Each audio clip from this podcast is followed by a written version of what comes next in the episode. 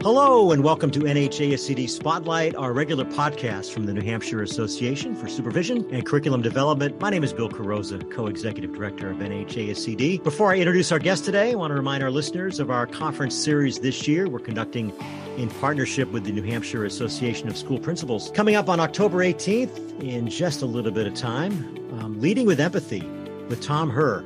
Tom, uh, we interviewed him on a previous pro- podcast. He's a great guy and a uh, sort of a, a leader um, in the uh, leadership world for, for a long time. Tom uh, wrote a, a, column for ASCD for years. I read it way back when, and he'll be our guest on October 18th. Also, coming up in 2023, one of the leading experts on coaching, Jim Knight's coming on January 26th. His title is Seven Success Factors for Great Instructional Coaching. For registration, just go to nhascd.org and we can set you up for sure with that. Well, our guest today is someone I know well. Um, Liz Cannon, Elizabeth Cannon, we're going to call her Liz though. She was born and raised in the Granite State, graduated from UNH, was an elementary classroom teacher in the Deerfield School District, taught in California for only a year in Hollywood. Great story. I hope we get to that. Currently a reading and writing specialist at Harold Martin School in Hopkinton, where I worked for a long time. I worked with her for many years. She was honored this year as the recipient of the Christa McAuliffe Sabbatical and she's dedicating her work to supporting teachers in the critical task of teaching young children how to read. Liz, thanks so much for being our guest today. Thanks for having me. It's good to see you. Yeah, and one of the questions Liz asked is Do we admit that we know each other really well? I think it would be silly if we didn't. I've known Liz forever. Liz taught my my now uh, Ohio State University editor, actually, Jacob, who is uh, gosh, what is he? 27 now. Oh, and, uh, giving away my age. Him in now, second grade. Sorry, I'm giving away your age. It was only your second year teaching. I believe maybe? it was. Yeah. Okay. Yeah. So it doesn't quite a while ago now. yeah, no doubt. I think a lot. I've known a few people. I think I've known three people who have won the sabbatical award. Tell us about your road to becoming um, the Christa McAuliffe Sabbatical Award winner. It was really kind of a neat journey, which I I traveled with you a little bit. yeah. Um, so it was the first real winter of COVID, that 2021 kind of winter, and things were bleak. You know, um, we were all at home in school, all kinds of places. There was, um, you know, no vaccines yet. People were still pretty scared, and so uh, at the at the time, I was teaching remotely, which was working out for some of my students and not so well for some of my younger students. And um, just kind of feeling a little blah about things. And our superintendent at the time kind of sent out an update with um, just a bunch of information listed in it. And one of the things he mentioned was that um, applications for the sabbatical were opening and he put a link to it. So I clicked on it, just not really thinking much about it, and explored it a little bit more and decided to kind of um, give it a run. And I think for me at that time, it kind of gave me something to focus on that was positive and um, and new and innovative and kind of get me uh, excited about things a little bit again. So um, it's it's quite the process. You have to there's multiple essays to answer. You create a project idea that you present to a committee. Um, you create a budget that goes with your project, um, and so I went about that process, which took you know several months over the course of that spring, and came real close, but did not get it. So went back um, last spring and kind of tweaked a few things with the project and gave it another try. And lo and behold, that time the co- committee said yes. So here I am. We can have you back later this year, and you're only one month into this. But right. would you recommend it at this point to other New Hampshire teachers? Yeah, absolutely. I mean, I think it gives, especially if you have an area or um, an idea that you're really passionate about, it gives you that time that you, you know, you never have when you're in the trenches day in and day out to really kind of dive into that idea, to read the research, to, um, you know, go to webinars, to just build your knowledge on that um, topic and then kind of share that with others. So, so far, it's on, like you said, it's only been a month, but um, yeah, it's been a really great experience. I would think another great advantage of doing this sort of thing is the process itself because it, it forces you to reflect on you know why you're doing this and you know and why you have such a passion for literacy. So uh, talk about that. Ever since i've known you and you were a classroom teacher so yep. you taught everything right? Yep. But why literacy? What what is it about early literacy especially that just drives you every day to go to work Yeah, I, you know, literacy has always been kind of, and reading has always kind of been my thing. I, um, when I first went to UNH, I started out as an English major. I always knew I wanted to be a teacher, um, but I kind of saw myself probably teaching high school English, I thought. Um, and kind of not very quickly, but by the end of my sophomore year, I had switched majors to be um, a child development major, and I was really kind of interested in the idea of language acquisition and how that happened. I had some young nieces that I spent a lot of time with at the time, and so I was I was enjoying little kids, kind of feeling like that was my zone, and and kind of feeling some um, interest in that area, and so that for me kind of made that switch. I always, as a kid, I just I loved to read. I read all the time. Um, I had favorite series that I read over and over again. I wanted to be Ramona Quimby. I loved hmm. her so much. Um, I still have my original copies of the series. Kids don't like them as much anymore, which makes me a little sad. But you know, just having that connection through books um, was always a really big part of my life, and I wanted to bring that to kids, and that's kind of what let me to the career that I have. So even when I was a classroom teacher, when I did my master's in elementary ed, I um, did a focus in reading, and that was always the area that I enjoyed enjoyed the most. Um, so kind of moving into being a reading specialist seemed like a, a natural shift, um, and I've really enjoyed being in that role for a little bit over a decade now. Yeah, yeah. What made me think about calling you up or emailing and saying let's do a podcast is i got an email from your your organization now in a sense right? Right. you now are, uh, have a mailchimp account. Yes, yes. so you've really arrived. So talk about some of the resources you've already come up with um, yeah. for teachers in new hampshire. So the project um, i've kind of given it a name. It's just called literacy leaders nh for new hampshire. And um, I've spent a lot of time the last month just trying to kind of build a presence um, for it in a lot of ways. So uh, I have a blog that um, I write on. There is a website um, that took quite a bit of time to put together, but also um, was really satisfying. I, I'm hoping that that is a resource place for a lot of teachers throughout New Hampshire to go um, to learn the whys about what the changes are, but also to be able to take some really practical things that they can use right in the classroom um, and implement the next day. Um, we have I've set up some social media stuff through, you know, we have a Facebook page, an Instagram page. I got a YouTube page that we're on the, haven't gotten too much on there yet, but we're um, on the docket to kind of, you know, create some original stuff, film some lessons, things like that, and hopefully post on there. Um, so as ways of sharing this information with teachers throughout New Hampshire. Right. As of the last few months, especially the state professional organizations, we've all gotten pretty close. We talk on a regular basis, superintendents, principals, NHASCD, um, and so on. It doesn't. There doesn't seem to be a literacy or reading organization that's active right now. Are you hoping to get that rolling again? Yeah, I think that it's really. Um, for years, we had uh, a branch of the ILA, which used to be the IRA. So the International Literacy Association right. was Reading Association, um, which is kind of defunct at this point. So I, am hoping to look into that. There's also a great, great group of people who are um, looking to start a, a wing of the uh, Reading League here in New Hampshire, which would be another great organization that um, could help centralize things, not just for teachers, but also parents. They do a lot of parent work there as well. Um, so I think, you know, we're such a small state and we don't always have a lot of centralized resources. Um, and, and I think there's a real need for that to kind of bring together and, and create places where people can go to. So whether it's reading specialists, all kind of meeting and being able to bounce ideas off of each other or classroom teachers or principals or curriculum directors, um, there's a lot to come from that and i think we could really use something like that. I know over the past you know 10 years you know working in hopkinton's a small town i live in a small town and i would see that my kids were doing the same some of the same stuff we were trying to do and and we would try to create some bridges there because we were each recreating the wheel in our own small little towns.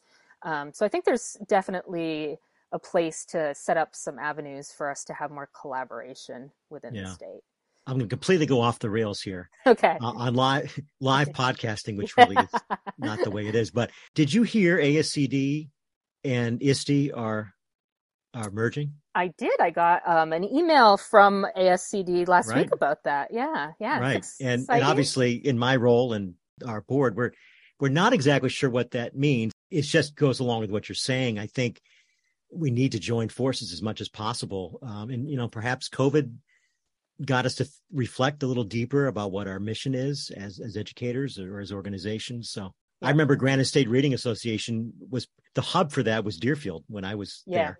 Yep. You know, Yep, definitely. so I And I think, that happens again.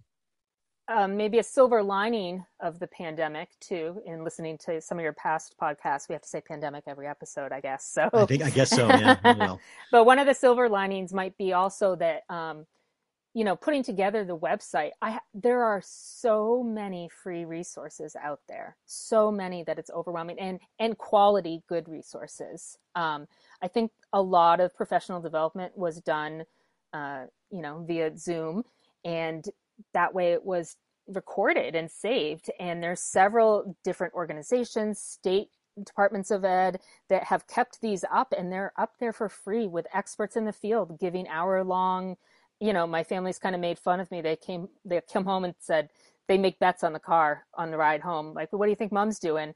And they'll walk in the door and i'll be like i'm on a webinar. And they were like oh we knew it. We called it. But there's Right. just so much out there.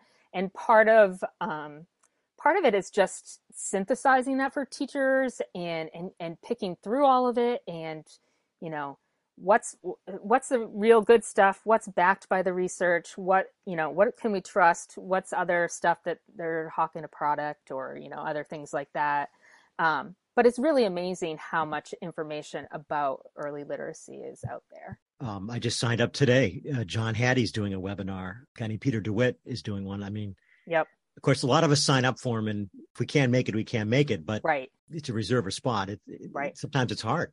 And even some of those they'll if you they say they're very i think we've all understood the need for flexibility in life a little bit and Right. um, several will say sign up if you make it great but if you can't we'll send you the recording afterwards No doubt. um, and i think that's really helpful for teachers in a day-to-day life and reality like you know getting on a webinar at one o'clock is not going to happen when that's when you teach math yeah. Yeah. You and I. It's funny. We kind of entered into similar lives. Um, all at the same time, where we have a little more flexibility. I'm not going back to my other life, but of course Right. you are. Hey, let's get it. Let's get into the meat here a little bit. I'm certainly old enough to remember teaching in the '80s. I I taught in in Deerfield, where you taught for many years. We missed each other, not at the same time yeah, not at the same time. But we were the whole language school. I mean, Yeah. maybe of the state, and that was considered best practice then. It probably wasn't. I mean, pieces of it were certainly. I mean, we promoted literacy like like nobody, but I think we did leave a few kids behind Yep. in the process. And but you've been around long enough to to see this the shift, and now you know you're entering into an interesting time where it doesn't seem like the heat is as big in the reading wars, but still there's an enormous need for for support around current research. So talk about where you stand on this now, and and how you hope this sabbatical can help bridge whatever gap is left. Yeah, I mean, I, that whole concept of the reading wars has been around my entire career in education, but it's actually been a lot around since for over 100 years. Um, you know, early 1900s, they were ar- already arguing about, a, you know, they started with a phonics based kind of approach, and then it was thought that maybe that wasn't creative enough, and then there was some who pushed back against that. Um, you know, if you, you go to more recent history, and by recent, before I was even born, but you know, some of the people that grew up in the 50s and 60s uh, might have learned kind of what they call the look say method. So that's what goes with those Dick and Jane books that people know, um, which is a whole word approach to reading. And um, that was there's kind of a push and pull between that and a phonics method at that time. In 1955, there was a book published, Why Johnny Can't Read, and that kind of ignited those reading wars over again. Um, then we get into the 70s and 80s. There's more of a push back with that whole language um, idea and the idea that students could just, you know, pick literacy up the same way if they were in an environment where people talked a lot, you can pick up language. Well, if we put them in this print rich environment, they're going to pick up reading. The problem is that's not how we know now that's not how the brain works the brain is hot, hardwired for language it is not hardwired for um, written word written language so um, you know, that kind of ebbed and flowed, and then scores kind of plateaued. And then there was uh, in 81, the Reagan administration released A Nation at Risk, um, which painted a pretty dismal picture of things going on in, in our public schools. So that led to more research into reading instruction.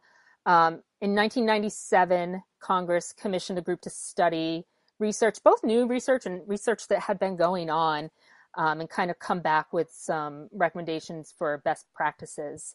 And that led to the 2000 release of the National Reading Panel Report, um, which kind of gave birth to the idea of the five big pillars of reading instruction. And that was when I was doing my master's work, and that was kind of where my professional career where I came in. So I knew a lot about those five pillars, um, and then was trained a lot in what was referred to as a balanced literacy approach, which was thought to be well, we know we need phonics, but we also think that there's some, you know, positive things that we could keep from what we had from whole language.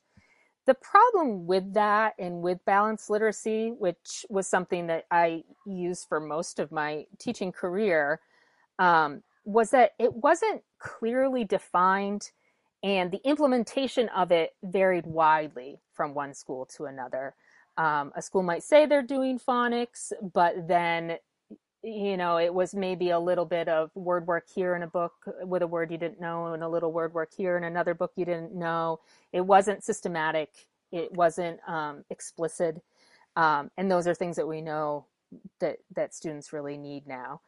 So for me, it was um, it was kind of a shift that happened after reading with students who struggled, you know, doing my the job that I do now for several years and and and really working with some who really struggled, you know. I was really working hard. I was pulling all the resources and doing all the things that I thought was best and these students just weren't making the progress I thought that they should be making my own son struggled a little bit at the beginning of his elementary experience. Um, and kind of a combination of that stuff led me to dig a little bit deeper. I would say probably around 2015, 16, I started saying, what, what's missing? What are we missing here? You know? Um, and, and then there's this newer, uh, it's not even a newer idea, but it's a newer term that you'll hear a lot, which is referred to as the science of reading. And this research has actually been going on for quite a while now. I was um, I was looking up some stuff in the last month and I came across an ASCD article that was written about the science reading in 2004. So, you know, it's been around longer, even though it's kind of caught a lot of energy right now. Um, but it's basically, oh, there's also a 2019 article written by Emily Hanford called, called At a Loss for Words that really kind of kicked off some um, momentum behind it. And you know, I did some professional development on my on my own. I um, did Orton Gillingham training, um, did some different webinars and things like that around dyslexia as New Hampshire passed their dyslexia screening law, and and that's kind of where we're at now is like taking that research that the science of reading can provide us with and learning how we can put that into practice in schools. But what we need there's just so much training that teachers need. It's it's not something that they were taught when they were in school. Maybe now we're just starting to get to the place where universities are, are teaching that to kids who are coming out um, fresh into the profession. So you have a lot of really great teachers already in the field doing what they've already done really putting all their energy into it and now we're telling them well you really got to change that. You know that's that's a huge um, a huge ask of them and i know from a lot of colleagues that it's something they're absolutely willing to take on because they know that it's best for kids. Um, but it's a matter of supporting them finding the ways to get them the information finding the resources and supports for them as they um, learn more and learn the why and then kind of learn the how.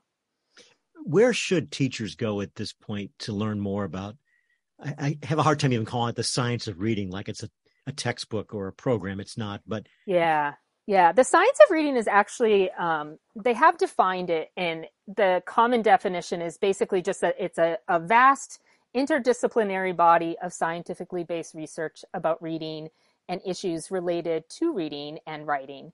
And the research has been conducted over five decades across the world. So it's not just in the United States. And it's derived from thousands of studies conducted in multiple languages. And um, the science of reading is kind of um, culminated in a preponderance of evidence to inform how proficient readers and writers develop and why some have difficulty and how we can most effectively assess and teach and therefore improve student outcomes using um, prevention and intervention and helping kids achieve proficient reading.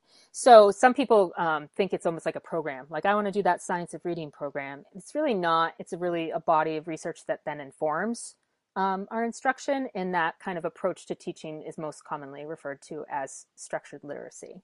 Right. Um, so if you wanted to kind of as a teacher or um, even a parent learn more about structured literacy, there's a lot of really great sites out there.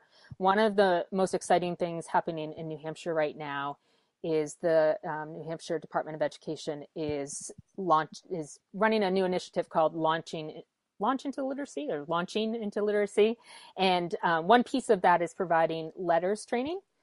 Um, to teachers, um, really anybody who works with young young kids. So parents, tutors, um, a, a, wide variety of people. LETRS training is is going to be really great. It's giving a lot of this information, the, the science and the why behind things, um, so you can understand how to best work with kids. So. I'm really excited that that is the program that they chose to use, and that actually first cohorts are going to be starting soon in October. Um, that's a that's quite a bit to take on. It's a big you know it's a big class. Uh, there's definitely other resources out there. If you go if you go to my website, there's some links that you can you can look into. Uh, also, the International Dyslexia Association has a great website with lots of information both for teachers and for parents. We're going to have a very robust um, show notes for this yes. podcast. Yeah. I'm going to I'll put it together and then I'm going to make sure I haven't missed anything. I'll go get okay. back to you on All that. Right. Sounds I, I think I, I appreciate the DOE not just with the LETRS program, but the fact that there's a focus on teachers understanding why they teach what they teach, as opposed to, all right, here's a program, it's scripted, go teach yep. it, kids are going to learn. Yep. Yep. Just makes so much more sense. Absolutely. And, you know, um, we've used Fundations for many years in Hopkinton and, and watching and helping teachers learn how to implement that, it's so important for the success of that program that they understand the why because you have to understand what to do when when there's a student error you have to understand what that's telling you because it's giving you information about what the student does or does not understand about how the language works so I, I was really excited that they chose the program because it is based in the why. It's not we're all going to do this program. It's we're gonna we're to understand why we do this and how to best approach it. It feels like we just haven't gotten literacy right in the last 30 40 years. Mm-hmm. Do you think we're getting it right? Can can you look beyond the research that's out right now and say, you know, maybe we're missing this or missing that? What do you think? I think we have the research to get it right. I think we have the knowledge now. Um, you know, we have studies that come from, you know, cognitive psychology, from neuroscience, then you have educational people. I think some of the the pieces that need to come together. So, for instance, if you're on a campus, those there, you might have three separate buildings for education, neuroscience, cognitive psychology, who are all doing studies, but they're not always communicating. Right. So that that's one piece is pulling that together. And then I, I, I think the other piece is that implementation piece of getting it into schools. Um, you and I were talking before we started a little bit about um, coaches in general, instructional coaches. So um, I think that that will be a big piece of supporting teachers in putting best practices into place. Is having coaches, supports, so that it doesn't feel like one more initiative that has kind of dumped on their plate. They're already just trying to keep their head above water. Um, I, I'm hopeful for them to see it as a positive thing. I think sometimes once you see it in action and you see students making progress, that kind of can help get people on board as well. It's definitely going to be a process, but all research indicates that we have all the pieces to get a much higher percentage of our population as proficient readers than we currently yeah. are. We just need to get the the instruction into schools for that to happen. Let's talk about Liz a little bit. So you've done an awful lot of uh, work with communication so far, but you're going to be getting into schools pretty soon too, right? Yeah, I'm. I'm definitely hopeful to be in schools, um, working with uh, everybody from you know literacy coaches and literacy specialists to you know PLCs at certain grade levels or curriculum coordinators. Um, I'm anxious to help schools who are interested in getting more of the science of reading kind of uh, into their curriculum and also interested in visiting schools who maybe are already doing it really well um, and kind of seeing what supports and models they have in place and, and getting that information and sharing it out with others in the state um, I think there's some really good ideas out there. So there always is. Yeah. Any surprises along the road so far? I think that I was surprised at how much time it took to sort through all that and set up all those kind of uh, tech things. Um, I was also surprised, like I spoke about a little bit earlier, just how much information is out there for teachers and, and, real quality information um, there's definitely not a lack of it. It's just getting the time for teachers to be able to have access to it for sure. All right, let's make sure people can find you and find all your resources. And I, and I do think everybody listening to this podcast, uh, the show notes will be either on your podcast app or they'll be on uh, the Spotify page, which NHASCD has. Let's just talk about what are some of the places uh, people can find you. Sure. Uh, Literacy Leaders NH has a Facebook group. It is a private group, but um, you just have to answer a few questions and then I'll let you on in. Uh, we have an Instagram page. Like I said, I have a YouTube page, but not quite up and running yet. Um, also, website and blog, and we can put the links to those in the show notes if you want. I can give those yep. to you. And then um, I have basically, if you go to any of those sources, you can see where you can sign up to get emails as new resources and materials become available. And your email for this project is? Oh, yes. Uh, literacyleadersnh at gmail.com. Great. Yeah. And you check that daily, I'm sure. I do. I do. I, I toggle back and forth between three accounts now. So I won't tell you how many accounts I have yeah. right now. I found one uh, Mac email program that'll actually uh, hold all my accounts because you know there's oh yeah IMAP and there's different types of accounts. Yep, so yep, yeah, yep. it's it's crazy, but yeah, it's a fun life. yeah. I, I, think about you a lot, my friend, and I and I think uh, it's great to see your influence um, statewide um, and see you grow as a professional too. And and who knows what the future holds for you, right? Yeah, hopefully all good things. Uh, you know, it, it's exciting. Um, I was really honored to be given the opportunity. It's an exciting opportunity. At you know, at the end of the day, for me, the whole idea of literacy as a fundamental right is just really important, and I I feel strongly that we need to have equitable instruction out there for kids, and we really we need to do better. You know, um, we have too many people in our society who are partially literate or completely illiterate, and there's big impacts for those people um, long term. So I'm excited to get out there to you know work in schools in New Hampshire and hopefully kind of move the needle a little bit. Well, it's been an honor to know you and work with you, and and uh, now talk to you on a whole different plane.